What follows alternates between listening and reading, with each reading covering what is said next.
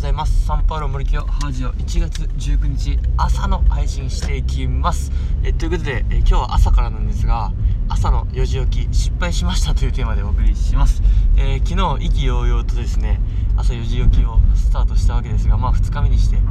見事失敗ということでまあこれも想定範囲内かなというところです。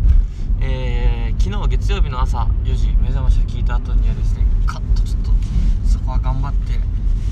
起きてですね DMMA 会話を始めて。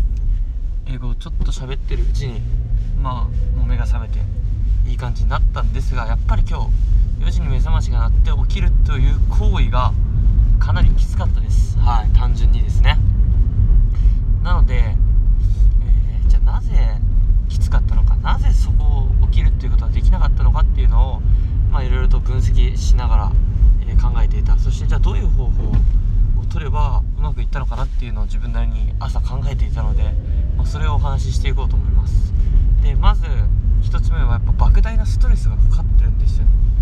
一瞬起きなきゃ起きてしまえばいいんでしょうけどその一瞬起きるっていう行為がかなり莫大なストレスがかかってる。しかもうん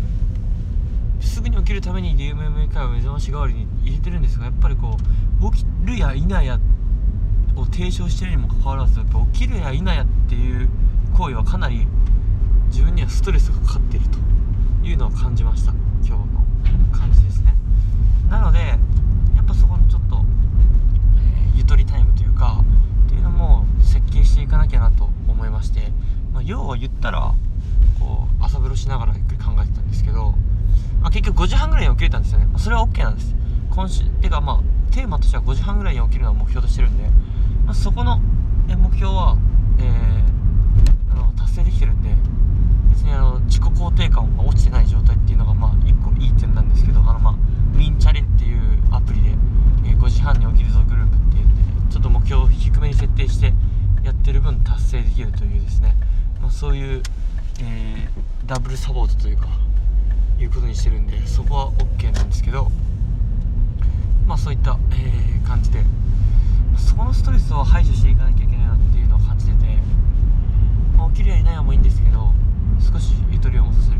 布団の上でのロスタイムアディショナルタイムを設計してあげるっていうのを感じました。で人間やっぱ布団から起き上がるという行為がかなり大きなストレスになってるなっていうのを感じたんでもうとりあえずあのネットサーフィンをするとか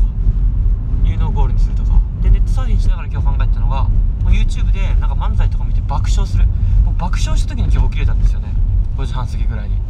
えー、あのー、あれです。ミルクボーイ。ミルクボーイがなんかしゃべくり出てた YouTube があの YouTube のタイムに流れてきて。それで爆笑すると同時に起きれたんで、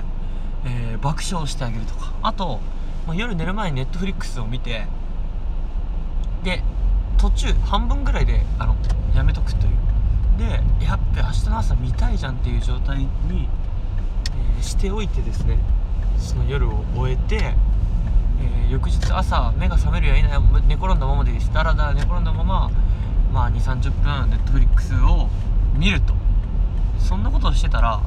ま、目が覚めるはずなんで、あのー、そういう仕組み作りにチャレンジしてみたいなと今日感じました。あのー、うん。そしたら4時とか4時半からとりあえず目覚ましに1回反応した時にああ明日あのだらだらスマホ触ろうスタートでそこで爆笑とかしてこう感情を動かせればなんか勝手に起きるっていう行為につながる目が覚めるというとこにつながってくるのかなと思いますのでそこのやっぱ自分のストレスの原因できない原因をやっぱもっと細分化して、えー対策を考えるっていうのは非常に、えー、重要になってくるのかなと思います。本当にこのラジオでも話しましたがね巨人の菅野選手とかはやっぱ圧倒的技術不足っていうことを言っててやっぱ全て技術なんだと。で僕もやっぱ野球やってる中でやっぱ上手い選手とか自分の知識が増えるにあたってどんどんどんどん細分化できるようになってきたんですよね。やっぱ初めは精神論とか大体こんな感じだろうっていうのが多かったんですけどやっぱそこが全てにおいて重要かなと。今の仕事先生という仕事もやっぱ大雑把な部分があったし最初やっぱ見えないんですよね。でもだんだんだんだん少しずつ少しずつ見える部分が増えていく。細分化できる部分が増えていくんでやっぱ自分の習慣化に関してもやっぱ失敗の原因は何かっていうのをきちんと検証してそこを細かく細かく細分化して一個一個潰していくっていう作業が必要なのかなと感じた朝となりました。そんな感じで、今日も一日頑張っていきましょう。ミートブリガード町長